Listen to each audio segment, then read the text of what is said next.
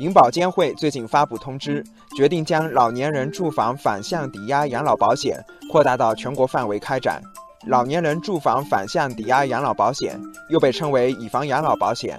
简单来说，就是拥有房屋完全产权的老年人，把房产抵押给保险公司，继续拥有房屋占有、使用、收益和经抵押权人同意的处置权，并按照约定条件领取养老金直至身故。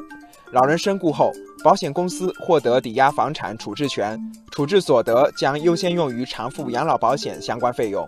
二零一四年七月，原保监会启动以房养老保险试点以来，成效并不明显。截至今年六月底，只有幸福人寿一家保险公司开展了相关业务，共有九十八户家庭、一百三十九位老人完成承保手续。以房养老保险供需两头都不热，原因在哪里呢？网友月明星稀说。这主要是受中国传统观念的影响，在中国家庭伦理中，孩子对父母的财产有天然的继承权，把房产质押出去就等于变卖父辈的财产，很容易引起家庭矛盾。网友柠檬说，不少老年人相信自己的房价会一直上涨，但金融机构出于风险考量，对老年人房产的评估价往往低于市场交易价，这影响了老年人的投保热情。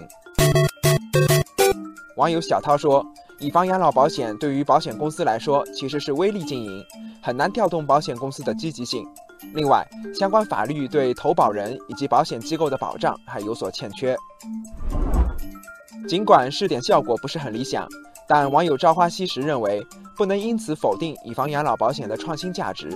他说：“随着人口结构变迁，家庭代际关系变化，空巢老人数量将继续增加，而现阶段养老保障水平又有限。”所以，以房养老保险市场的潜在需求将会显现，供给主体也将不断扩容。网友青花瓷说：“以房养老保险拓宽了老年人的养老选择。我国老龄化问题突出，以房养老保险全面扩围可行而且必要，但同时需要加快解决存在的问题，以提高以房养老保险的质量和效率。”对此，网友晴天建议，有关部门要开展高质量的知识普及和教育。引导人们更好地认识、了解以房养老保险。网友三叶草说：“以房养老可以由政府和市场进行利益共享、风险共担，由政府成立补偿基金。